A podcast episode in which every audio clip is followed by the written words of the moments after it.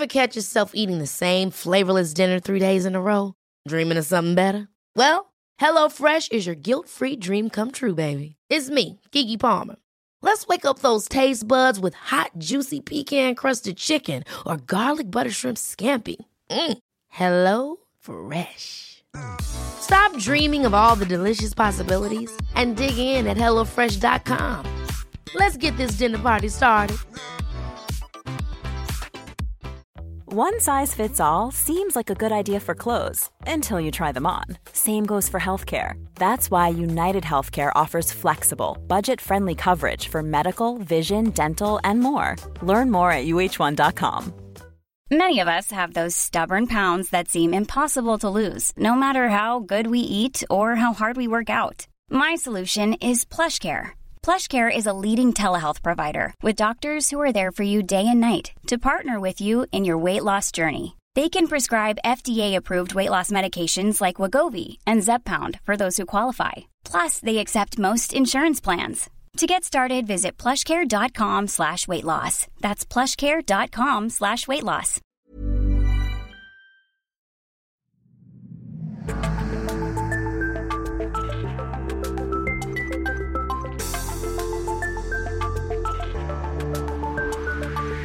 Hey everyone, and welcome to the Boost Your Biology podcast. My name is Lucas, and I'm the founder of Ergogenic Health. Together in this podcast series, we will go underground to explore cutting edge health and human performance insights that you simply cannot search on Google to help you upgrade your existence.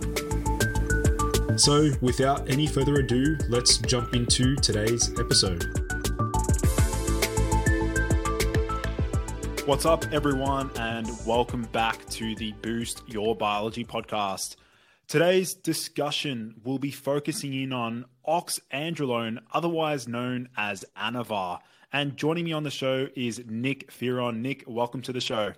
G'day, mate. How are you?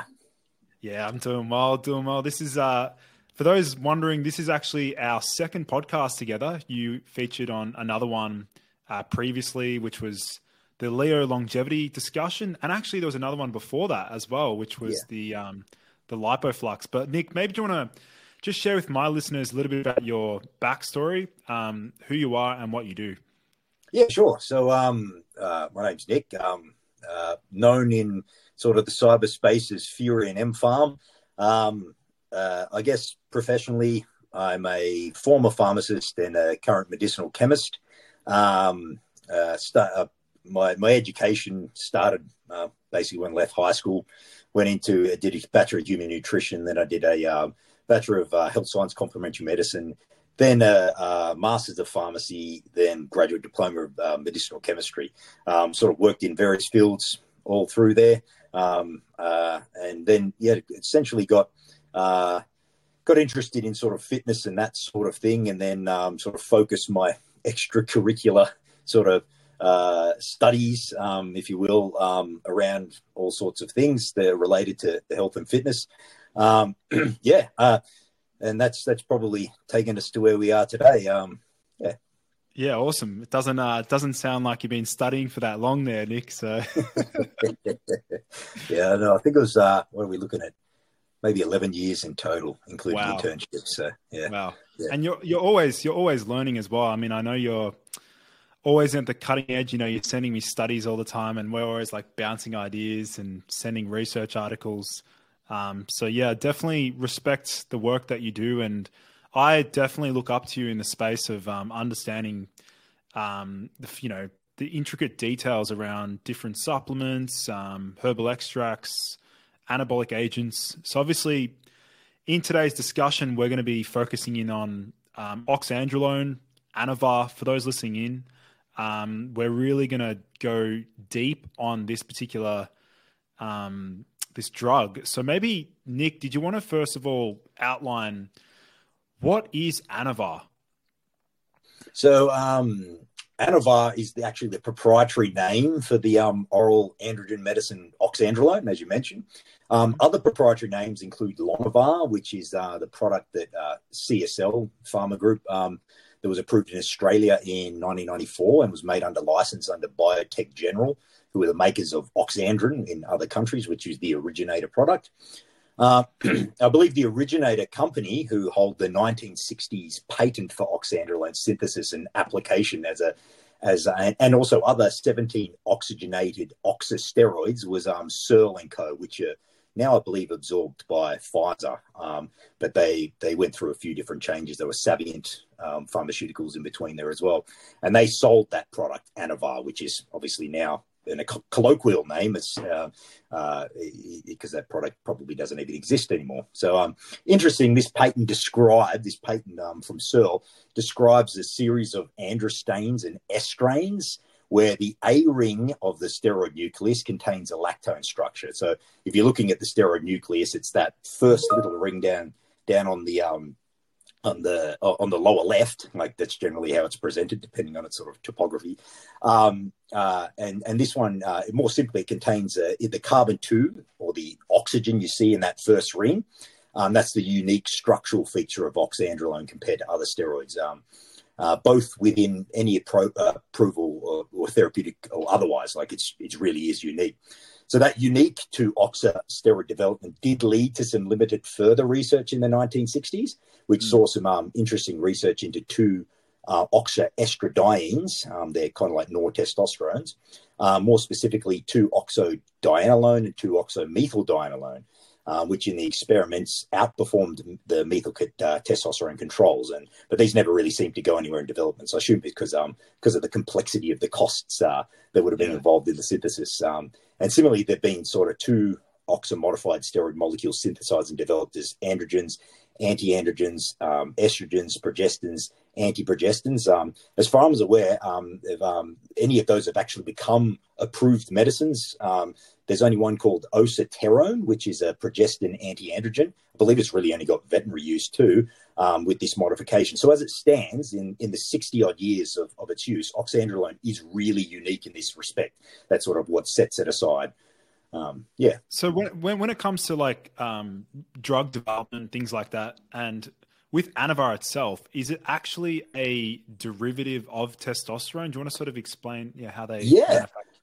Yeah, so um, it, it's it's probably more closely um, a, a DHT because realistically, yeah. um, other than that sort of uh, modification that I that I mentioned, um, uh, it's it doesn't have a carbon four five double bond, um, which which is what a uh, reducible androgen like testosterone does have. So um, so if you look at the just the basic skeleton, um, that's that's what it would be uh, DHT with a uh, 17 uh, carbon 17 alpha position methyl substitute, which is used to confer its um, oral bio, oral bioavailability. So um, that's like common amongst oral steroids. Um, it's it's very uh, actually quite a very um, efficient way to uh, increase oral, bio, oral bioavailability of um, of um, oral androgens.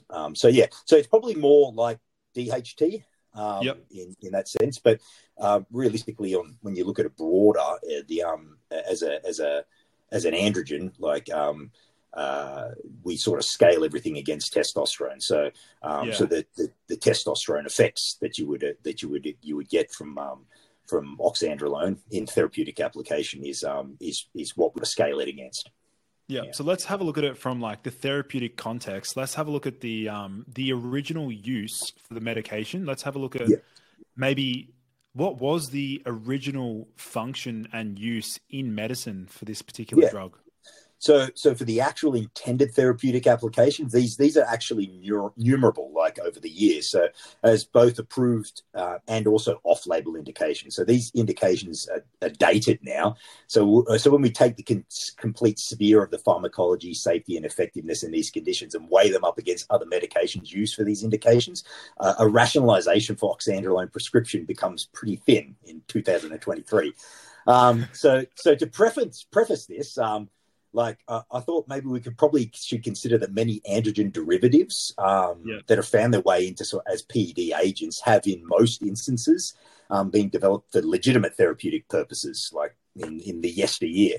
Um, and much like oxandrolone, this has primarily taken place where where there was a where there was less stringent requirements for drug approval. I mean, like even way less red tape for ethical approvals to do a clinical trial to test them than we even have sort of dating back to like even the early 80s. Um, So, have you heard of the um, pioneering U.S. pharmacologist Frances Kelsey? No. Okay, so so so she was essentially, I guess you'd say, the mother of modern day drug testing procedures and regulation, and and how these are tied into medicine approval. So she was um she was a pharmacologist that essentially set the foundation principles for uh, drug safety testing from um, from a regulatory perspective in the US, and as a result, then worldwide, it sort of bled out worldwide slowly after that of the preceding decades. And so she was a reviewer for the um, for the FDA um, in the states, and uh, and she she refused in the 60s. She refused the authorization of thalidomide because she didn't think it held sort of convincing evidence of data and safety. This is after being approved in the US. I think it was in uh, sorry no, uh, in the UK um, most most European countries. Um, so you know what thalidomide is, right? Is the di- is it diuretic or something? No, no, thalidomide. It's a it's a sedative and a painkiller, but it was it was used in the in like the sixties and in some countries much later than that um, it, for morning sickness in in uh, women, and and it was uh, it uh, it caused birth defects, serious birth defects, and like this oh, was wow. an approved medicine. So this was like the hallmark sort of uh, uh, landmark in drug testing where this woman said, no, you know, I don't want to approve this medicine. And as a result, like she saved like US mothers, you know, being born with uh, babies with short limbs, because that's what's the birth defect it caused um, in the 60s. And so that was kind of like, you know, the world sort of had to step up their drug testing game and set some rather more stringent parameters, um, you know, for, for drug testing. And and obviously, this was sort of in and around and a little bit before the period where a lot of these androgens were starting to go through clinical trials for their application. So we sort of have to mm. keep that in the back of our mind when when we're assessing safety data and indications. Um, because I was sort of pre Kelsey Kelsey influence. Um, but yeah, um, but even then, like you, you know, you look at um, you look at some of those uh, trials, like we're, we're talking for like things like methan- methanolone, which uh, the proprietary name is Primobolan, and then there's um, uh, drostanolone, proprietary name is um, Masterin or Masteril. It's got a few different names. And um, you look at some of the, the data from that there, um, dating back at that time, and the, you look at the very specific parameters tested. Like back then, we didn't really even have like lipoprotein uh, cholesterol assays. You know what I mean? And so, so we now know that, that that's significantly skewed. And like even for um for oxandrolone, like there was um there was a suggestion in some of the uh, some of the trial data that it might actually be beneficial in um, treating hyperlipidemia. Um, wow. You know, it, that, that's back then. So obviously, if we're going to use those sort of safety yeah. and therapeutic uh, the, the, the data that was used to derive these therapeutic indications, and we probably should approach it pretty cautiously. Um, but in saying that, um, uh, oxandrol it doesn't really exactly apply to oxandrolone specifically in full. So I've gone off a bit of a tangent. We'll bring it back. um, uh, due to the orphan drug designation by the uh, FDA in the aforementioned, aforementioned relicensing, so when I was saying was going through those relicensing, there's been more dribs and drabs approach to assessing and publishing safety trials. Um, and the reason for this expanding those indications and obviously the regulatory requirements we come come to that. So as a result, we have a bit more modern day safety data, which we can get into a bit later. So mm. it was origin. So to answer your question all the way back here, so we've got that preface out of the way. Um, the original it was originally approved by the FDA for regaining weight loss from infectious disease, uh, whereas primarily used in AIDS patients. Um, so and if, under the if there were, if there, let's let's look at that there. So like mm. if one of their uses is to help re-facilitate weight gain following severe infection or illness, um, I mean, there would have been so many other options to use, right? They could have used like a appetite stimulant. They could have used cyproheptadine. Like, yeah, I, I, I, guess like the um the actual pathology of these conditions wasn't exactly nutted out then. I mean, we had like for AIDS, for instance, we had no antivirals back then, um, so like it was kind of like a preservation thing rather than an actual treatment thing. Um, but yeah, like I mean, like yeah, applying our sort of modern uh, wisdom to it. There's, there's, there's probably many different ways that we could have gone under, uh, could, could, have gone about these things differently. Um, but then again, we probably wouldn't have, uh, we'd never have these drugs if that was the case. point, yeah. Um, yeah, yeah. So, um, and then so, so BTG, that biotechnology group that um that sort of took over the licensing, they they expanded it to include weight loss after severe trauma such as burns, uh, major surgery and infections, malnutrition due to alcoholic cirrhosis, um, as well as growth retardation in genetic syndromes and also muscular dystrophy diseases. So it got like back then, you know, you didn't exactly have a huge uh, smorgasbord of drugs you could select from. So these sorts of things sort of got um, got approved with um, you know with with no sort of competition against other agents. Um, and then it also gained approval for bone pain due to osteoporosis. Um, do they have offset? Out of curiosity, do they have the um like the dosage ranges they were using back then? Yeah, so so I'll get into the dosing when, when we go through the pharmacokinetics, but everything seems to be standardized at 0.1 milligram per kilo. Um, kilo. Some of it some of it went up higher, like, but that was sort of in sort of um, you know consultant off-label use where they were treating some um, some uh, very rare anemic diseases, and I, I don't know whether it was um, it was you know there was any sort of therapeutic guidelines for that. It was probably just more cons- uh, consultant experience doing that, and that's probably where like actually that that data interestingly is where we get some of the um, probably the the more uh, the more sort of rarer side effect data where you're sort of pushing those doses higher because I mean like we can mm. use like case reports from anabolic steroid abuse, but they're only sort of um, only useful so far because like you know there's there's many many different limitations to those but yeah mm. so in, in australia we we um we used oxandrolone in 1994 um, it got approved, um, and that was Lonavar. Um, that was approved for pediatric growth disorders like pathological short, short stature on the back of safety trials performed in the 1980s and the 1990s. Wow. Yeah. Um, so I guess um, in these trials in quite young children that that really make oxandrolone's established safety profile distinct from other androgens um, that are being. And also, this was only oral administration. yes, yeah. This it was. Uh, it was designed like um, it was long, long worked out, long ago worked out that that 17 alpha position, that carbon 17 alpha methyl substitution to androgens confers oral bioavailability. So on the back of that, and obviously, and something that they worked out later with that um, with that unique modification that I mentioned, that um, two oxa modification, um, it was it was always going to be given as an oral medication. And like when you when you're looking at treating children with growth, uh, you know, uh, growth disorders. Um, uh, I can't imagine that you know uh, injections, you know, back then would be a very sort of convenient way to to administer it. So, um, so yeah, yeah. But yeah, uh, so that yes, that's that's obviously how that safety profile was established. And then there's um existing trial data collecting 119 burn participants post year 2000. So I think that's when they first started collecting the data. The study was published in like 2006. So this is obviously in an area where clinical trial registration would need have met, have to meet an acceptable standard for modern times, where the children's mean age was eight and a half um, who met the criteria, which was 30% total body surface area burn, were either given a standard of care, which um, in some some instances the standard of care included growth hormone, or um, or 0.1 milligram per kilo of oxandrolone twice daily um, for two whole years. So it was used for two years, uh, twice wow. daily. Um, so if it's a child weighing 50 kilos, you know, it's about, about 10 milligrams every single day, uh, twice a day for um, for two years. yeah. So, so that's you know with, with wow. that sort of data, that's that's why I'm saying like you know oxandrolone sort of different from you know the the older androgens tested in the 70s because we we have that sort of um sort of trial data now um comparatively. Yeah. Mm. So um I, I, don't know um if we, we want to go into safety, I thought probably probably be best if we go over like the pharmacokinetics and dynamics. Yeah. Now, or, yeah. or if you yeah. got any bits you want to nut out from that, maybe.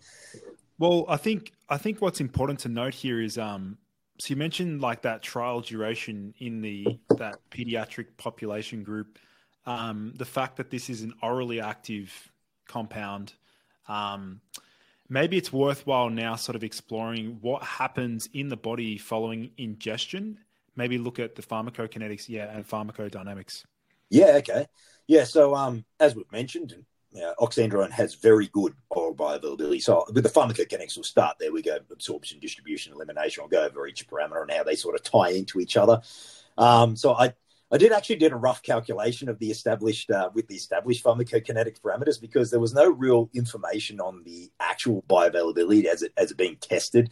Like it was wow. it was in the like you can you can look up the um, the product information leaflets from um, from all those prior products and they they say um, they don't really mention it in there at all. Um, but anyway, I used the area under the curve and I worked out it. So it's around about 97%, um, which is in line with like the, the, the Wikipedia uh, and like the and the dodgy website uh, citation. So I guess there, there's there's some degree of that, and, it's, and it's also um, because it's the, the uh, you know we do have uh, elimination data and um, and excretion data, you can see that uh, around about three to five percent is excreted um, in feces as well. So it's probably assumed that there's limitations in the absorption, and that's made its way through. So that sort of does weigh up too.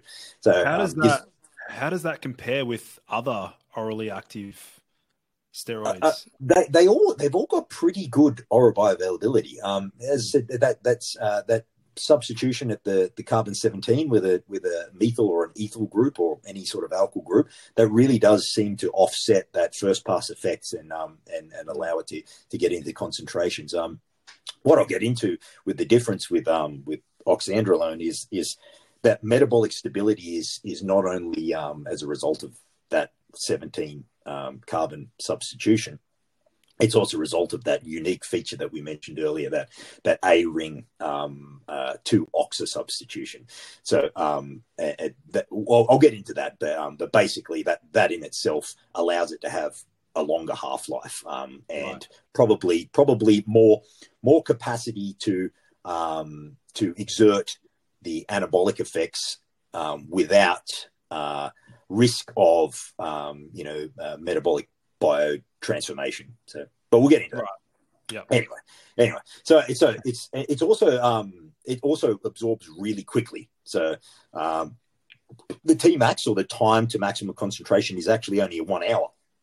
Wow. Um, yeah, which which are uh, interesting. I've seen people in the uh, in the social media spaces suggesting sublingual administration might be more beneficial to expedite the first pass effect, or assumedly peak the concentration sooner before would going they, to the gym. Would, yeah, as like a pre-workout, I've heard that. Yeah, yeah, yeah. I mean, yeah, I've seen, I've seen that cited. Uh, so I'll get to the first pass effect in a second, but um, but for the optimization of peak concentration in a timely manner, I'm not too sure we can improve on an hour. um, there, there's there's a study performed using actually a study performed using an oil-based sublingual preparation of oxandrolone in hmm. comparison to a swallowed tablet that found actually found for the sublingual formula. There's um there's a lower Cmax, so a lower um, a lower maximum concentration reached, slower Tmax, so it takes longer to get to that Cmax, and then less area under the curve, which means that the total uh, body exposure to the drug is actually less. So, given these measures and the high oral bioavailability, first pass effect is probably non-existent for affecting mm. oxandrolone pharmacokinetic profile. And for what it's worth, the um, the purpose of that study, that um, comparing the the oral, uh, the oil-based sublingual uh, preparation to the tablet was um, was to determine the usability in um, of sublingual preparation in neonates, so in, in young babies. But it, it, also had an arm for for adults. Um, yeah, so that's probably absorption covered there. Um, so we can move on to distribution. Um, uh, it would appear that um, it has a low to medium volume of distribution, so that's a calculated volume of distribution at around 500 mils per kilo, which is probably in line with uh, with the, the two compartment model pharmacokinetic profile it has, where it has a high plasma protein binding. So it, it, I think it's around over over 95% um, is bound to, to plasma proteins. Um, so from a broad perspective, high um, plasma binding might also explain the extended half life. So um, we'll go into half life um, uh, in a minute, but um, uh, but it's but in terms of like that extended half life, it's it's actually a very beneficial um, parameter for an oral androgen, especially for the therapeutic indications that it's used for. Um, so the volume of distribution calculated therape- uh, at therapeutically relevant concentration, so that's that 0.1 milligram per kilo twice a day, um, would suggest that um, not a great deal of oxandrolone will make it into lipophilic tissues, such as the fat tissue or the brain. Um, we can't really make much more inferences from, from that calculation alone, but it might explain uh, might explain the little noted effect on the um, hypothalamic pituitary gonadal axis in children yeah. using therapeutically relevant doses for the well. That was going to be my next point. Is um, like with a lot of these orally active um, steroids, I'd assume that most of them would have the ability to cross the blood-brain barrier. Yeah, I mean, like a, a steroid itself is, you know, uh, it's a steroid nucleus, so you know, it's a, a, a cholesterol molecule. So realistically, it, it probably it probably could, um, and, and, probably will. Um, but with that high plasma protein binding, um, sort of retaining and maybe, um, for want of a better term, disseminating um, uh, oxandrolone around the body, um, the the capacity to transverse um, the blood brain barrier or other membranes is probably limited by the fact that it can um, it, it will be you know uh, disattached from the from the plasma proteins in a in a more uniform manner. So um so where where you where you're getting sort of like you know if we're looking at specifically at that HPG suppression, um yeah, you probably you probably be think you probably be uh the the parameters that you'd probably be most concerned with would be the capacity to accumulate um, lower plasma binding where where where pass through. So um, well, with, the, you, with, with that with that young population, the pediatrics, did they not yeah. ever think about the fact that it might have any suppression? Well, well, the thing was they did they did test that in the in the later indications, and it, if there was any suppression, it was like not necessarily clinically relevant. So um so it was only remember we're talking we're talking very low doses here. So um uh, we well, should we should actually explain. Low, low, we should explain to the audience here what suppression means. So maybe do you want to explain? Yeah, this term yeah, okay. suppression is used in, in the PED space. Do you want to explain that? Yeah, yeah. So um, basically, uh, it is androgenic suppression is suppression of your gonadotrophins. So your gonadotrophins being luteinizing hormone, follicle stimulating hormone. Um, this occurs with androgen use, uh, and evidently. Uh, probably scaled at dosing, um, uh, depending on the androgen itself. I mean, like testosterone will reliably shut down even at very low doses, but oxandrolone um, is seemingly is, is not is not as is not a strong effect. But basically, what what will happen is the androgen will bind into receptors at the hypothalamus, which will then uh, reduce the signaling to the pituitary and to release luteinizing hormone, which then doesn't happen. Um, luteinizing hormone, with the absence of or low concentration of luteinizing hormone, follicle stimulating hormone, you get less production of your sex steroids at your gonadal tissues the yeah. testicles or ovaries. Yeah. Um, so that's that's it, probably in a nutshell. Um, it's there's there's a little bit more complexity to that. I'll, I'll probably stay away from that because there's there's all sorts of things that go on with um, testosterone and estrogen, and then estrogen in isolation, then androgens in isolation. A lot of this has been sort of nutted out from SARM research, but um, but yeah. uh, yeah. Yeah, I might actually. Probably... I, might, I might also add one point there as well with um with suppression. For those listening in, um, this is usually occurs with exogenous, so external use of a of an yeah. anabolic any or androgenic um, agent that's going to you know trick the body into thinking that it's you know it, it affects the HPG axis as Nick alluded to. Um, so that's really important to consider. And so when we're looking at Anavar, I mean, so what what have they noted that in these like in the pediatric population, uh, this 0.1 milligram per kilogram of body weight like, did they actually measure whether or not it had any suppression? Yeah, yeah. So that so they, they some of the some of the research they, they weren't specifically testing like uh, luteinizing hormone or, or follicle stimulating hormone, right. um, or not, nothing that I come across seemed to have that in there. But um, but if they looked at like um, testosterone, uh, estrogen concentrations and saw and noted no no little little to no differences um or no no clinically relevant uh, uh, differences in there um wow yeah so yeah uh, i mean it's I, I guess like yeah, go, going on the sort of kinetic parameters that we've already that we've already gone over and sort of staying on topic as well um you, you look at something like an, an androgen that's uh like let's just say like a, a an androgen replacement of like testosterone and AFA, you know, um, if you were to um, inject that, you're going to get a really sort of uh, uh, steady supply of it. You know what I mean? Like it's it's not going to mimic your um, it's not going to mimic your your diurnal rhythms. You know what I mean? So like so you're going to have uh, Uh, always have a certain level there where there's not going to be well there will be peaks and troughs depending on your administration intervals but but there's always going to be sort of that basal level that that might not necessarily reflect what happens uh, on an average during your day. So, so when you go and get a testosterone blood test, as someone who doesn't use exogenous andro- androgens, um, you know, you get it first thing in the morning to try and get that LH uh, surge. You're going to get like a peak level, but during the day it's going to go up and down. You know what I mean? So, and that's that's all homeostatically controlled so that your testosterone doesn't get suppressed by your own testosterone production. You know what I mean? So, like, you know, you produce too much testosterone, but it does actually do that, but it does it on sort of micro levels. Right. So when you when you're looking at androgen replacement, um, things like this, uh, uh, like like testosterone and AMPade, you're going to have that basal level. And, and with oxandrolone, obviously, there's clearly some sort of dose um, dose influence here.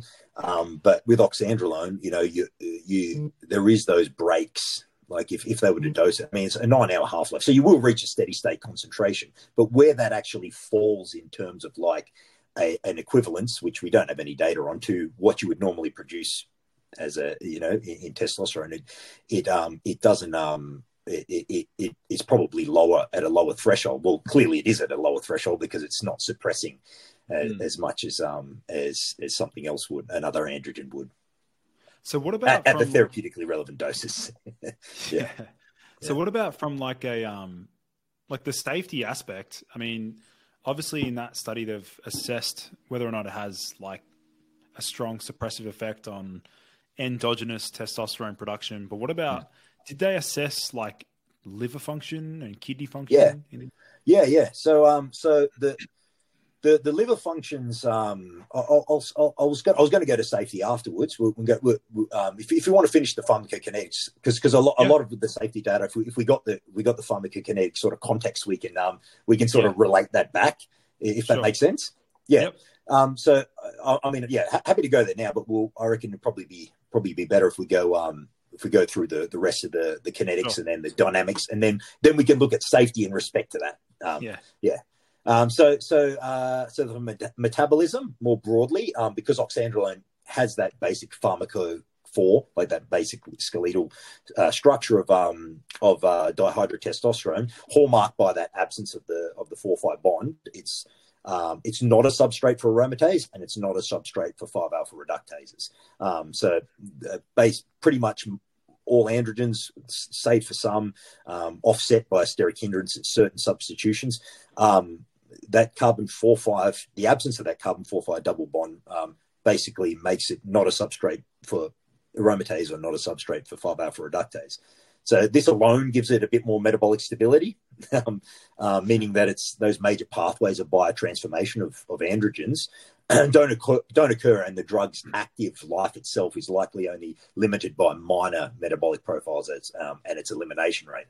Um, but we can get to the elimination rate in a second yeah. Uh, do you got any any questions about that part, Mike? Well, that's that's a really important point. Um, with that, those different pathways. So, for example, if somebody were to take testosterone exogenously, then it's prone to going down either that 5 alpha reductase pathway or the aromatase pathway.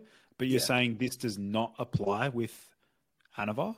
No, no, it, doesn't apply uh, with Anavar. Um, uh, and it's it's that that uh, absence of that carbon four five bond that seems to be the main driver of that, but that also the um, the alpha ring, uh, the A ring substitution, which I'll get into in a minute, um, seems to also uh, seems to also have um, some sort of effect on that as well, um, reducing. reducing the major bio, uh, biotransformation pathways being aromatization or, or uh, 5 alpha reduction, but then there's also the other minor pathways um, uh, that that are involved in it that oxandrolone does seem to go down a very small amount, but not to the effect, not not to the point of um, of uh, any sort of uh, drug interactions or anything like that.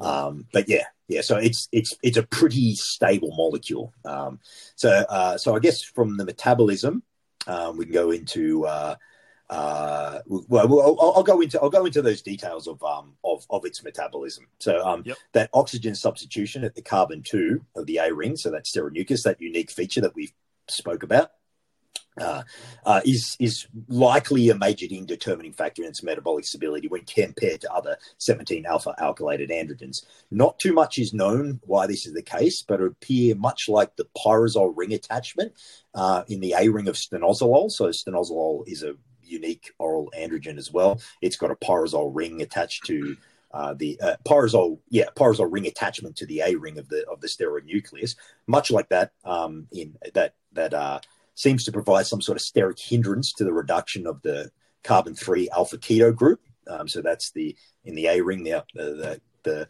you'll see the double bond to the oxygen. That's the alpha three three carbon three alpha keto group. Um, it uh, that sort of provides that uh, both the, that two oxa substitution oxandrolone and the pyrazole ring in stanozolol, it seems to sterically hinder 3 alpha hydroxysteroid dehydrogenase um, that, that normally will reduce that. Um, so that's that's a, sort of a semi-minor um, uh, metabolic profile, a me- metabolic um, enzyme that's um, that's somewhat inhibited by that. So that's that's conferred by that modification.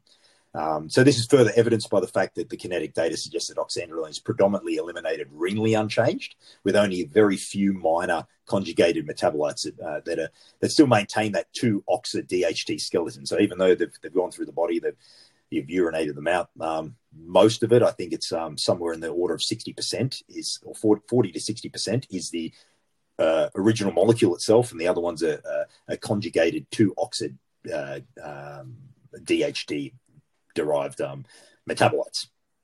So, uh, uh, so out of the many that exist, the most readily retrievable is um, is categorized as carbon sixteen beta position hydroxylated form of oxandrolone. So it's clearly gone through some sort of sixteen beta uh, uh, steroid dehydrogenase um, biotransformation. That's only at a very very minor degree. Um, so with this in mind, um, I don't see how the concomitant use of like a CYP3A4 inhibitor, such as grapefruit juice, would have any appreciable effect on metabolic profile of oxandrolone. This is also something else I've seen in recently in social media posts that's left my head scratching. Um, so, as far as I'm aware, CYP3A4 does not act at uh, a steroid as a steroid D, uh, 16 beta hydroxylase reaction. So even if it did, it would probably be inconsequential in the scheme of predominantly unchanged renal elimination pathway of oxa- oxandrolone yeah, uh, yeah, a lot, lot of lot of unusual things that that go well, on. That's uh, well, maybe maybe sort of explain that to my audience. So, um, what Nick's referring to there is uh, the fact that uh, some people are, you know, using this anavar in conjunction with grapefruit juice, hoping that it would what extend the effects. Is that their hope? Yeah, or uh, yeah, either extend the effects, or maybe um, or increase its um oral bioavailability. I don't, I actually don't know, but yeah, like it's this is this goes back to I think we um I think we spoke about this on the first first uh, I know maybe it was the second podcast we did where where people think that there's these sort of um bioavailability skeleton keys and oh, grape yeah. grapefruit juice is one of them, piperine's the other one. Yeah, yeah, yeah, yeah, yeah, yeah. Um, yeah, uh, like it's you. CYP3A4, it's you know, if you if you use grapefruit juice with a substrate for CYP3A4, then yeah, you could probably do those things, extend its half life by reducing its metabolic deactivation or, or inactivation or or even bio uh, yeah, um, uh, biotransformation. But um, but yeah, uh, when, when you've got when you've got a uh, profile like like oxandrolone, where it's essentially going through the body unchanged, you're urinating it out, um, yeah. and and the the uh, enzymes responsible for the minor changes that occur to some of the drug have got absolutely nothing to do with CYP3A4. Um, yeah, just yeah. makes no sense. Yeah. What about? I'm curious to know. I, I doubt there are any studies on um, whether or not they've combined testosterone with oxandrolone. As yeah, so that, that they were in um, those studies. Um, uh, there's only very few of them, and they tend to be only case reports. I think it's um, Fanconi's disease is the is the really rare anemia type disorder where they use like a few anabolic agents to to um to wow. treat the patients. Um, that it's obviously um, dated now, but yeah, uh, like there's only so much you can derive from that when like the primary outcomes of those studies are looking at like you know treating the disease that's you know pretty dire disease. So, uh, but yeah, there is those. Um, I didn't really look into them very much because there's only so much you can glean. Um, mm. But but in those in those studies, like yeah, um, there was um, like notable liver um, liver toxicity um, yeah. uh, put in there. I mean, like that's probably the most overt thing that they could measure when they're when they're doing these sort of case reports. So they don't they tend to sort of fall under a different categorization when they're when they're not necessarily getting it approved for an indication that's um, that's more common. Yeah. Yeah. So we've done absorption, distribution, metabolism, yep. excretion we're going to elimination now. Yeah, yeah, okay, yeah. Yeah. So it's it's it's got a two compartment elimination model. So Uh, so, which is what we'd expect for a drug with a rapid Tmax. Um, so it was within one hour and high protein binding. So what? So so this includes the rapid distribution phase where the drug is present really only in the central compartment or, or the blood, and then the slower elimination phase where the drug is assumed to have reached the perfused tissues such as the muscle. So this this is probably ideal for an orally um, orally active anabolic agent. Um, uh, and was, so the rate, elimination rate is sort of twofold, where the elimination phase half life, the time we assume it reach 50% of its doses reach the target tissue or the muscle, is around about nine hours, as, as we mentioned earlier. So, um, so with this in mind, the steady state concentration is probably reached after two to three days of twice day dosing. So, um, so yeah, uh, that's that's its uh, uh, elimination. Yeah. Yep. So, um, now I guess we could probably look at safety profile. Maybe. We well, I was thinking maybe we'll go to the dynamics now. Um, oh yeah, uh, dynamics. Yeah, I, I, can go into a fair bit of detail on the on the dynamics because um, this is uh, for for uh, oxandrolone. Um, and what we understand of like the older style measurements of anabolic to androgenic ratios, which are yeah. which still sort of have some relevance depending on how they're used. We can sort of look at um, some of the modern ideas with that that you know I found interesting um, um, that that might might make for some, some new information that's uh, that's that's been that's been uh, you know that other people might not have ever really looked at. Um, so mm. I thought that might be interesting. Seeing as that's that's kind of your shtick, mate. so um, yeah. Uh, so quite obviously, oxandrolone is an androgen, and thus we'd expect it to uh, the primary interactions to be with the androgen receptor. So on the whole, there's much nuance to this, though, um, where we are able to discern the specific pharmacodynamic profile in respects to such aspects as tissue selectivity, and resultant transcriptome where the androgen receptor, when the androgen receptor is um, activated. And some of this nuance has been experimentally assessed specifically with oxandrolone, but I'll, I'll, get to that in a minute. So, so with it being a DHT analog, as we've prior described, by virtue of the oxandrolone structure, we can follow the modern lines of what is understood of steroid hormone intracellular trafficking um, or the nuts and bolts of what might constitute the difference or the relevance of the of the old Hershberger assays, um, you know, results of the ESSER where they compared a whole heap of anabolic drugs. Um, so you, you, know what the Hershberger assays are? I think we've gone over that in, in prior ones. Yeah, mentioned it briefly. yeah, time. yeah.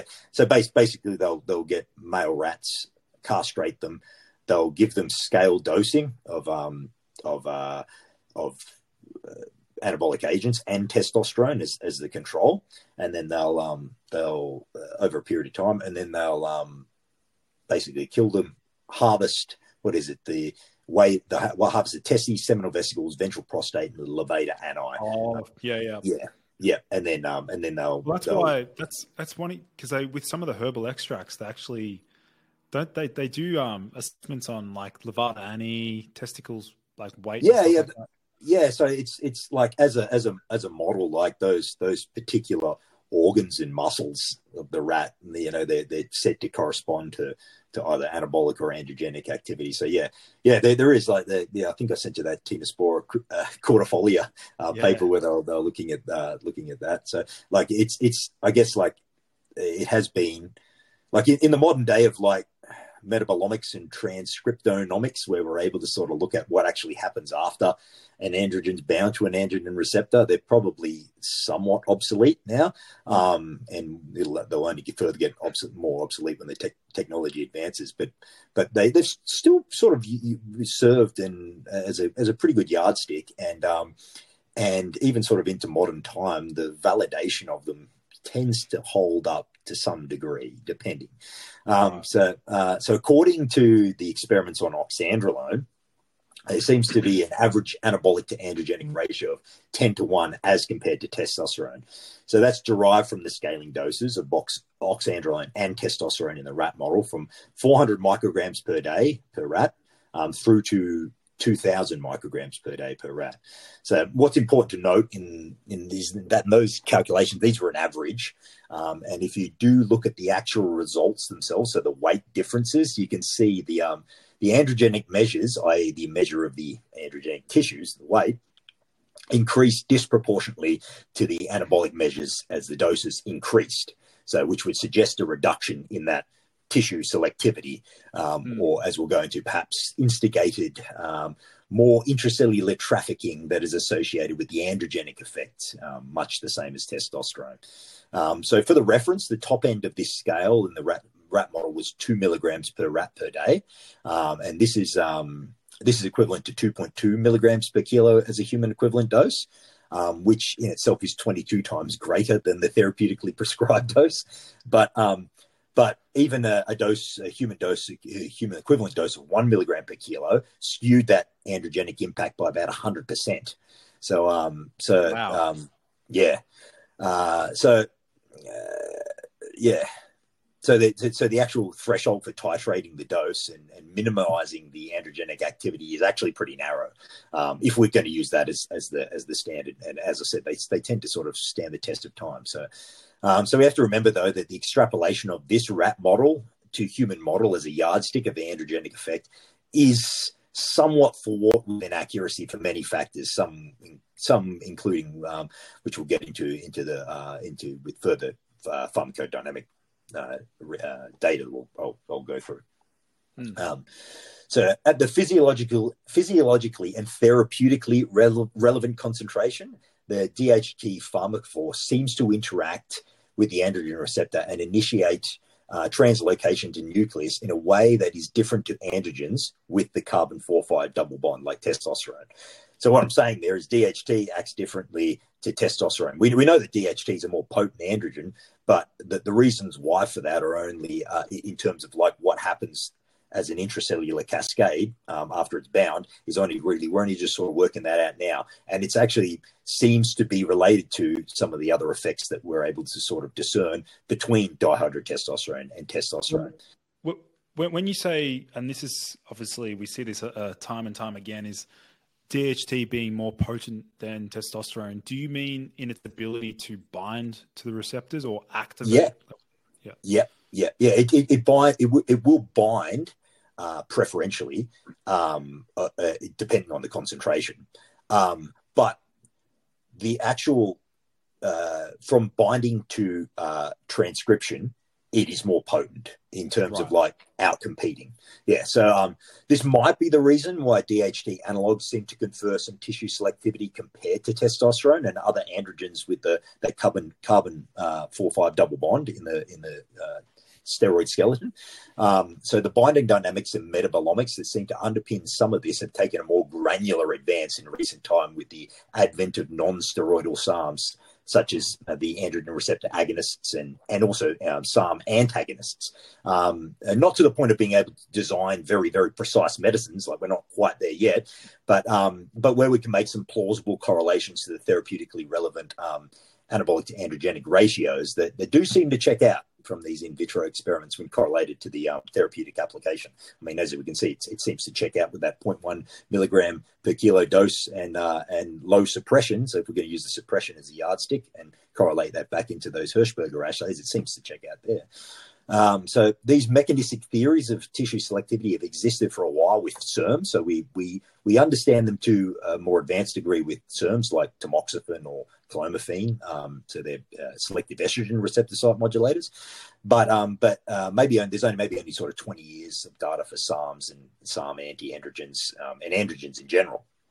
And they're based upon the theory of squelching, something called squelching, which is uh, or, it's called it's it's like kind of like the preferential recruitment of nuclear nuclear receptor um, coactivators and co-repressors. So it's a, the the profile of um, of coactivators and co-repressors is um, is uh, is uh, you know something that that occurs after the um, uh, steroid hormone is bound to its nuclear receptor. So it'll, it'll uh, change conformation, recruit co-activators, co-repressors, then translocate.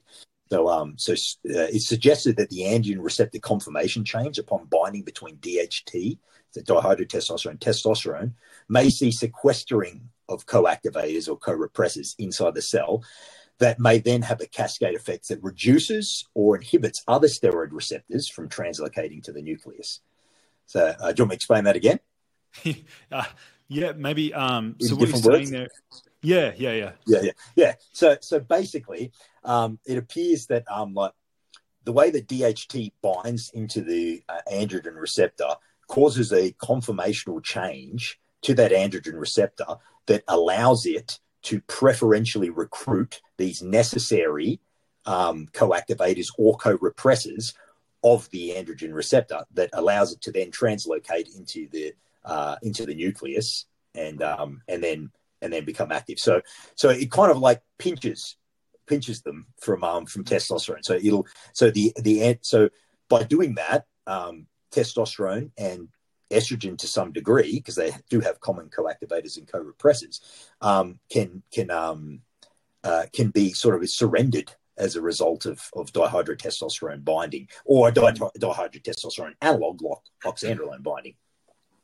So it appears that the very broad DHT intracellular trafficking, which is that you know that recruitment of um, co-activators or co-repressors that might confer its potency over testosterone, or potentially reduce or inhibit or modulate the, activa- the, the activation of the receptor, and then the translocation of even estrogen or glucocorticoid receptors into the nucleus.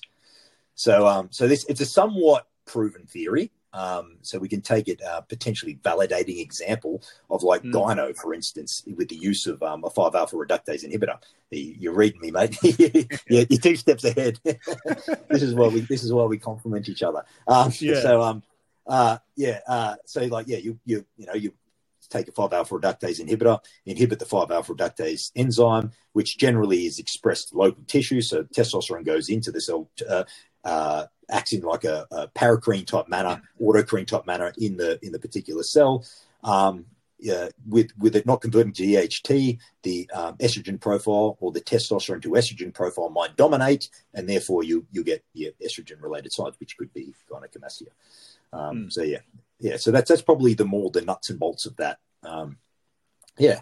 So where where I'm going with all this is the, the DHT analogs such as oxandrolone, which is metabolically stable, able to achieve therapeutically active um, cerebral levels, ser- serum levels, and unlike DHT, it's primarily produced, which which is primarily produced at the DHT uh, at the tissue level. So oxandrolone, you've got it in your serum at these therapeutically relevant concentrations. DHT it doesn't circulate in very very large degrees. Um, right. More or less produced at the well, most of it is produced at the tissue level. So, so with with uh, with uh, oxandrolone, it's it's it's essentially unregulated, whereas DHT naturally produced and, is regulated.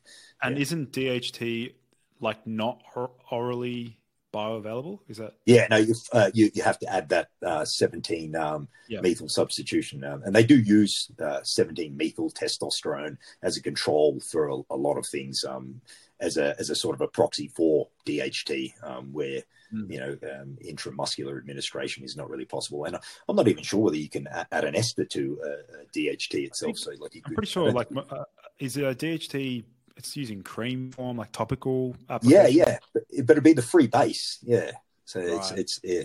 Like there's there's no capacity to control um to control its uh to control its um uh you know metabolism uh, or its, mm. its um its profile its pharmacokinetic profile so um so because of that, because of um, oxandrolone, those particular parameters of oxandrolone may have preferential capacity to induce androgen receptor receptor mediated anabolic transcriptome, um, whilst minimizing or even offsetting those androgenic or or um, estrogenic profiles. So because of those that intracellular trafficking. Um, obviously, when I when I was sort of reading this, sort of like you know, sort of tying it back into oxandrolone, went down another rabbit hole, and um, and uh, and sort of looking at the um, anti anti well the indirect anti glucocorticoid effects of um, yeah. Of, of, oxandrolone. So, so I was running off this same premise where oxandrolone appears to negatively regulate the glucocorticoid med, uh, modulated gene expression via an indirect action mediated through the androgen receptor. So, it suggested wow. upon binding to the AR, it can actually form a heterodimer or a complexation, so the androgen receptor and the glucocorticoid receptor, um, uh, which would suppress the glucocorticoid receptor transactivating into the nucleus. Wow. Um, so, so it's kind of like an indirect anti-cortisol effect, so to speak. So, so much like the squelching, which was that the co-repressor co-activator. did you want to did you want to sort of explain um, that anti-cortisol or the glucocorticoid receptor? It's not. You're saying it's not an antagonist for the no, not a direct antagonist. Um, uh, like it, it, won't it won't uh, slot into the glucocorticoid receptor preferentially to uh, endogenous or endogenous, exogenous or endogenous um, glucocorticoids. But what it will do is, um, well, what it seems to do, um, which is sort of um, validated by the um, by the research in like burns victims and such. Um, what it would seem to do is is reduce the capacity of the cortisol to bind to the receptor and then right. induce the change. Yeah.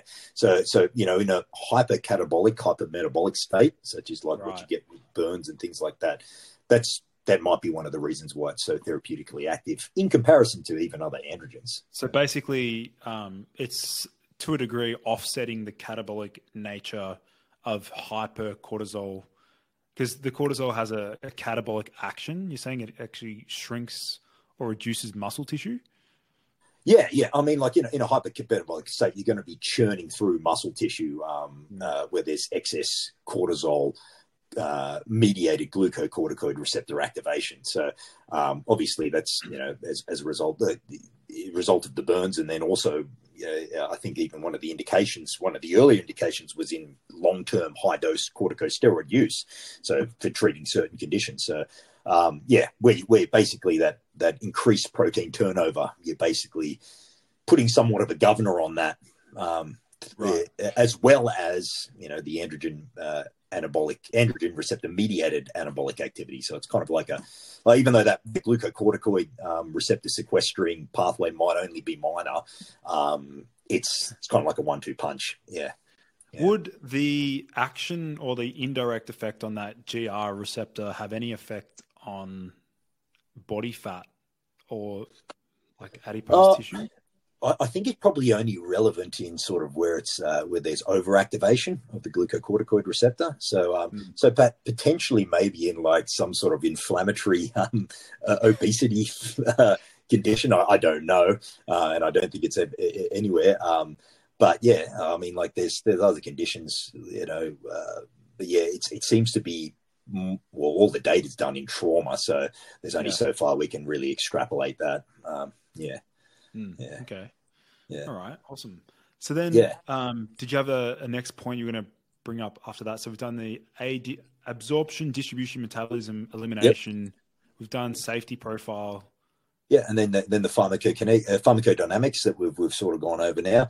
Um, yep. Yeah. Uh, I mean, like there's another rabbit hole we could, we could go down, but it's it's it's a little bit more speculative. Um, where where there's that the, the DHT, um, it's basically the way the DHT or um, uh, binds into that N-terminus domain, domain of the androgen receptor, and potentially might uh, induce those very unique conformational changes of the androgen receptor that sees to dominate over other um, you know androgen ligands. So um, that and that seems to be the three keto group um, on the A ring of the steroid skeleton. Um, but interestingly, um, it, it, also seems to be a, a cyano group that's um, that's been added to Psalms that seems to do that. So, so the, the developers of um, of SARMs, I don't think they're working off any sort of um, uh, structural activity relationship models specifically. I mean, they're, probably some very very broad ones, but that three that that cyano group that's that's uh, that's common amongst pretty much all the psalms seems to fit seems to cross over with that three keto group. But as I said, we're probably getting a little bit more uh, into more speculative terms there. Um, yeah, yeah. So we, we, can go we can go into safety form. We've kind of touched it a little bit, um, yeah, like here and there. Um, should we get should we go into it? I'd love to because I want to sort of explore like um, the biggest drawbacks with orally active, like androgenic compounds like Anavar or the other ones you mentioned before is the fact that they can be hepatotoxic, so affecting the liver, um, and also perturbing cholesterol parameters mm. or cholesterol markers. So maybe do you want to sort of explain that? Yeah, yeah, yeah. So, um, so the so uh, we'll, we'll go into the um the, the cholesterol one. We'll start there. Uh, yep. mu- mu- so much like any androgen administered orally, obviously they're gonna they're gonna go through the liver. Liver's major site of cholesterol me- metabolism. Um, lipid skewing forms that characteristic adverse effect. It's it's, it's common even in injected androgens. Um, but like you know, with, with as I, as I mentioned, with it quite literally having to go through the liver after being swallowed, um, that's it's going to be one of the major things, and that is something that's noted in pretty much all the safety data, including that in children, and uh, and obviously uh, in the the modern modern environment. um, that's that's something that's uh, a little bit more closely monitored now that we're sort of aware of it. Um, and it seems to occur via HDL suppression um, through inducing hepatic triglyceride lipase. So that's a that's an enzyme that um, that hydrolyzes um, lipoproteins, um, and it seems to prematurely hydrolyze HDL, the high density lipoproteins, and by consequence um, increases LDL concentration. So, where you could have, like, say, a HDL uh, um, concentration of like three millimolar per liter, um, and you you hydrolyze, you're taking an oral androgen, it might drop down, and then your LDL will come up. So it's mm. not necessarily well it could be an increase in um, in uh, total cholesterol concentration because there is some indications that some androgens can induce HMG CoA reductase, which is the enzyme responsible or the terminal enzyme responsible for cholesterol synthesis. So it can do that, but uh, the the more um, the more common thing is that lipid skewing. So it's it's just changing those ratios around as a result of um, inducing hepatic triglyceride lipase. Um, so obviously it's an adverse effect that might only become problematic in pre-existing cardiovascular diseases, um, depending on how much, because it is really um, idiosyncratic how someone would will um, will result to that. Like you can look at all the um, all the data, the safety data. There is rather large fluxes, and some people in the in the clinical data didn't even show any of it at all. Um, so, um, uh, or, or maybe even in prolonged use. Um, but it's certainly, um, you know, so you got like. Do you think? You got pre- do you think this would be also dose dependent though? Like the higher the dose, the more the the skewing effect? Um, uh, potentially as well. There, the, the, because um, because I can only really go off that um, you know 0.1 milligram per mm. kilo um, yeah. of dosing, then then you know we've, we've got to pretty much standardize. But but potentially, yeah, um, it, yeah. It, it, that that might be the case. And um, you know, I don't like to talk about PED use, but people often use concomitant androgens as well. Like um, uh, yeah. you know, it's a, yeah, yeah, so. Um, yeah, so there's that, and then um, so the the liver stuff. Um, uh, it's the liver effects are generally what you would uh, mm. uh, uh expect from an orally administered androgen, um, saving for the lower propensity for liver injury. So there, there seems to be a liver effect, but it's um, but it doesn't. It seems to have a lower propensity for liver injury compared to other oral androgens or even other oral androgens with that seven alpha uh, uh, methyl substitute. So um, there does appear to be transient elevation of liver transaminase enzymes at initiation, but this does seem to wane over time. And as I mentioned before, we have that that two year uh, trials, um, like continuous trials in children, and, and, one of them's done in um, in uh, uh, adults over eighteen. Um, that that uh, so I, uh, we got that that complete two years, so we can really get a good gauge of what's happening with the, the liver transaminase in there. And then if there's a sort of a, a, waning in those, then that's probably a more positive sign that it has less propensity to cause liver injury. Um, so I'm, I'm, not sure we could chalk up the uh, the uh, the that initial spike as um, as uh, as uh, cause of, of of propensity for liver injury in, in every case. Although although there does definitely seem to be rarer cases of more overt liver injury with the oxandrolone uh, oxandrolone use. Um, so the, the the typical liver injury profile of oral androgens um, made orally bioavailable via that that 17 alpha methyl substitution. So like with that you see liver injury. Um, uh, is, is one that sort of more looks like intrahepatic cholestasis. Um, so, so as well as the serum transaminase uh, levels rising, um, you, you um, you'll you'll get uh, elevations in bilirubin, suggesting um, sort of backlogging bile due to either damage to the biliary caniculi or, or, or some degree of occlusion of the biliary ducts. Um, and with this profile, due to the cholestasis and damage from the bile buildup, you'll see transaminases continue to climb. Like they, they won't be mm. like a spike and then sort of dropping off. They just keep going up, um, depending on the degree of cholestasis or if the cholestasis is worsening. So, um, which doesn't seem to be the, the case with, with the oxandrolone data. So, um, in fact, in, in the Burns patients' data, um, where, where, measured, uh, the the Burns injury itself seemed to increase the liver transaminase levels. Well, they might not necessarily been liver transaminase levels; they could have been skeletal muscle transaminase levels, which are obviously are indiscernible in um, in uh, bioassays. And and by large, it was not uh, not too different from those who were taking the oxandrolone. So the, the changes wow. in the liver transaminase were you know, not too much. And and as mentioned, there's very select reports of actual liver injury, including those of case reports of anabolic steroid use. But as I said, where there's only so much we can actually uh, glean from those. Um, uh, yeah. but um, but yeah, as mentioned, that prior um, metabolic resistance is probably the contributing factor to the seemingly lower propensity for causing liver injuries in comparison to the other 17 alpha alkylated androgens because it, it appears um, there's no liver biotransformation um, where there is with some others, as we mentioned with the um, with the kinetics, um, the resistance to metabolism and um, and not being a substrate for those sort of major enzymes. And so avoid um, pharmacokinetic drug interactions as well, but also potentially that liver toxicity by sparing like the you know the the limited um, uh, enzyme cofactors like glutathione and things like that. Yeah. What what about um at dosages? Well, in that study when they used zero point one milligram per kilogram body weight, did they also assess red blood cell count and hemoglobin? Yeah, yeah. So uh, in in the in the later ones they did, there was there was uh, no changes. Yeah, yeah, and that's no that's a no, no, changes. Yeah, and uh, and that's that's another one of of those parameters that wasn't really looked at in the earlier trials as well. So if we go back to what we started off with, um, mentioning uh, mentioning that, yeah, that's that's that's another one of those things that that uh, that wasn't mentioned. Um, uh, yeah, yeah, there was no no appreciable changes. Like if they were, they weren't clinically significant enough to sort of pick that up. Um, mm. Not not all the not all the safety data did, but some of it did. Uh, some not all the safety trials did, but some of the published ones did. Um, yeah, but um, uh, there is an association um, with uh, of oxandrolose with some forms of liver cancer. How this has been reported in those rare anemic um, diseases that are, that I mentioned, and where there's been that sort of multiple concurrent anabolic regime. Um, and, and and and also in concurrent anabolic regime for an extended period. So, um, there's also data suggest uh, actually some liver marker improvements, um, not specifically as a result of um, improving liver function, but um, but when using oxandrolone in acute burn victims, um, so I, I, certainly wouldn't take this to say, oh, oxandrolone is good for the liver, or you know, uh, but but in these patients, the oxandrolone reduced some acute phase proteins, um, which is probably as a result of the liver injury and reducing that sort of proteolysis, um, and um, and increase some serum proteins, which are can be interpreted as um, as as liver marker improvements um, in the recovery from the hypermetabolic trauma. Um, but once again, this is no green light to say it's unreserved liver safety.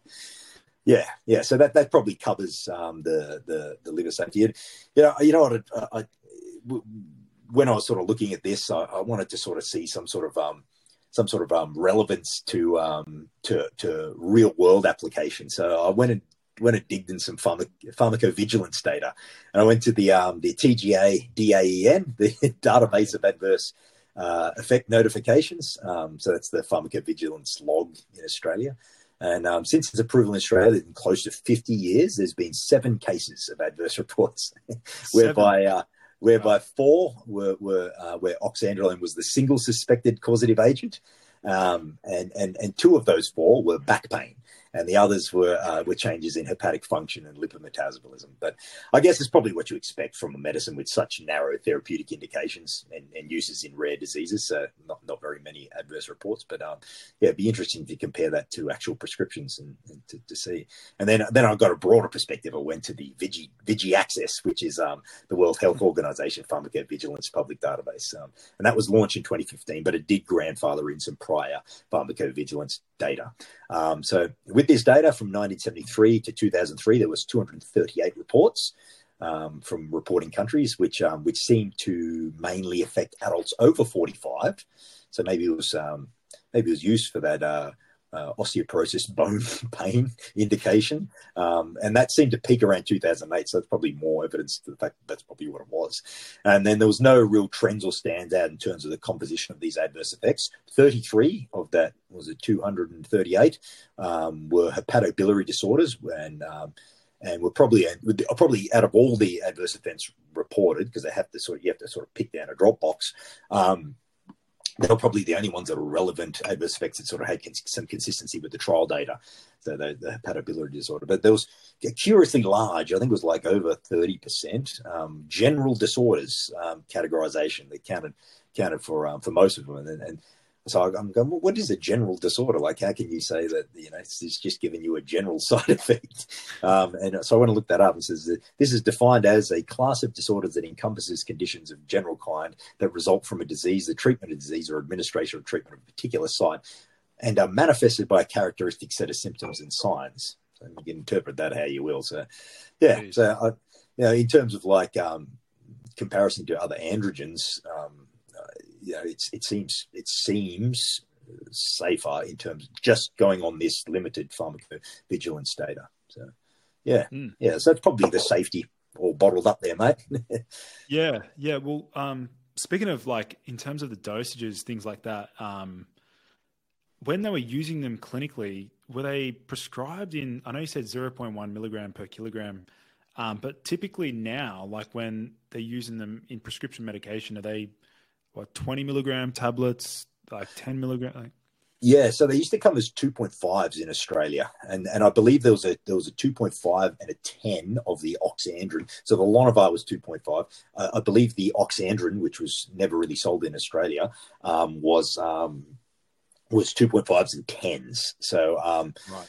Yeah, I, I'm I'm not sure how they how that sort of fitted into the the indications um, there, and like generally, uh, or the approvals for the indications there. I mean, um, yeah, that's that's generally how it was. But yeah, Yeah, okay. And then maybe we can um maybe we can finish off with like how bodybuilders maybe have over over time like leveraged Anavar. Obviously this is yeah, not medical advice.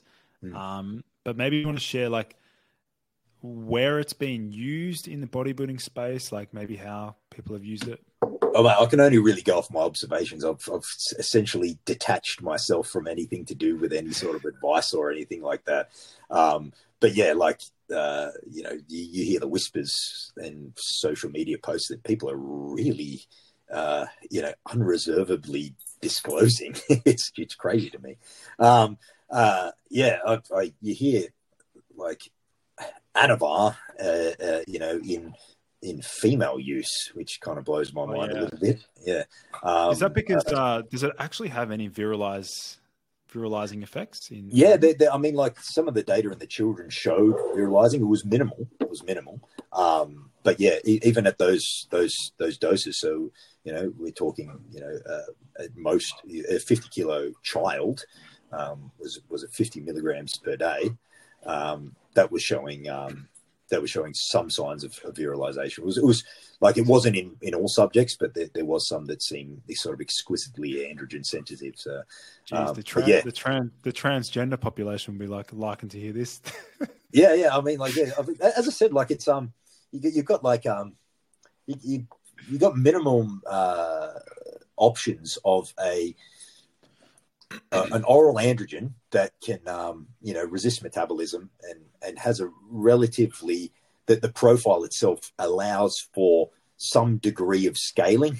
Like, there's there's a little bit more uh, degree of scaling. Like, it's most most androgens are pretty narrow in their effect, but because um, because there is that, you know, we, we can we can look at that sort of uh, intracellular trafficking data, and then more broadly those the Hirschberger data, and we can sort of um, extrapolate out from there.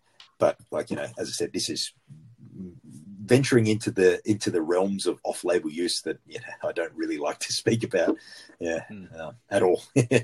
Yeah. Awesome. Well, um, I think that pretty much, unless you had any other maybe areas you're excited to see further research on, like if you're hoping to see further research in a particular for a particular application in the future. Uh, in relation to, to what, what I sort of looked at with this, that that um all that intracellular trafficking and that co-repressor, co co-activator profiling and the transcriptome, um, you know, so that's the the mRNA transcribed as a result of nuclear receptor activation translocation. That sort of stuff really interests me because um because you know with with nuclear receptors they don't really um I probably should have spoken to this in the in the safety aspect but with nuclear receptors they're they're sort of unlike other sort of other receptors cell membrane receptor bound receptors like or even ens, uh, drug targets like enzymes or ion channels or G protein coupler receptors. Nuclear receptors they're, they're significantly more plastic and and their effects are significantly more diverse. So where where you'll have a um where you have I think my family just come home. Um where you have a um a uh, you know a, a, a effect from the activation of a nuclear receptor, um, the scaling of the doses uh, is not necessarily limited to the actual receptor itself. So Right. the receptor itself can upregulate. I mean, other receptors do this, but the actual like just going off the fact that you can skew that um, androgenic to anabolic ratio by virtue of the dose and to make it more androgenic, that in itself just gives an indication as to how nuclear receptors themselves, um, you know, they're, they're, they're very unique insofar as um, the dosing and uh, uh, dosing and um, molecular interactions are so diverse rather than like, you know, like a, for instance, like a beta beta two receptor. You have a beta two receptor ligand. It can bind in there with a specific intrinsic activity, and then you know you'll get a, a certain magnitude of effect uh, as a result of that. And it can be outcompeted with a nuclear receptor. It's significantly more complex. Yeah, mm. but that's that's the, that's where I'm sort of where I've sort of um, sort of taken an interest in now as a result of, of learning yeah, this. Awesome. Yeah. Well, I'll yeah. make sure to leave um, some of the research articles that you may have utilized in this podcast. I'll make sure to get them off yeah. you so I can link them in the show notes for those listening Definitely. in. Um, yeah. But otherwise, yeah, Nick, thanks so much for jumping on the podcast. Um, yeah, really in depth discussion for those wanting to learn more about, I mean, this particular medication. Um, again, obviously, nothing here is medical advice. Um, this is purely for informational purposes only. Um, but otherwise, Nick, yeah, it's great to have you on the show. Yeah, thanks, matey. Awesome.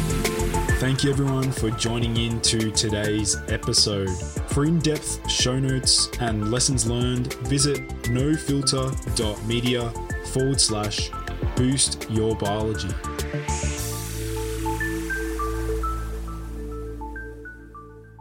This has been a No Filter Media production. Say what you want.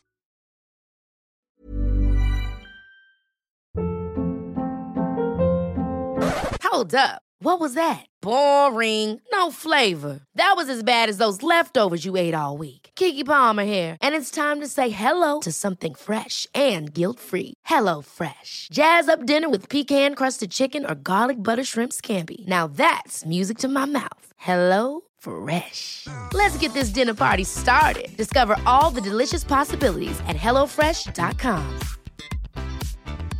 Mom deserves the best, and there's no better place to shop for Mother's Day than Whole Foods Market. They're your destination for unbeatable savings, from premium gifts to show-stopping flowers and irresistible desserts. Start by saving 33% with Prime on all body care and candles. Then get a 15-stem bunch of tulips for just $9.99 each with Prime. Round out Mom's menu with festive rosé, irresistible berry chantilly cake, and more special treats. Come celebrate Mother's Day at Whole Foods Market. Planning for your next trip? Elevate your travel style with Quince. Quince has all the jet setting essentials you'll want for your next getaway, like European linen, premium luggage options, buttery soft Italian leather bags, and so much more. And is all priced at 50 to 80% less than similar brands. Plus, Quince only works with factories that use safe and ethical manufacturing practices. Pack your bags with high-quality essentials you'll be wearing for vacations to come with Quince. Go to quince.com slash pack for free shipping and 365-day returns.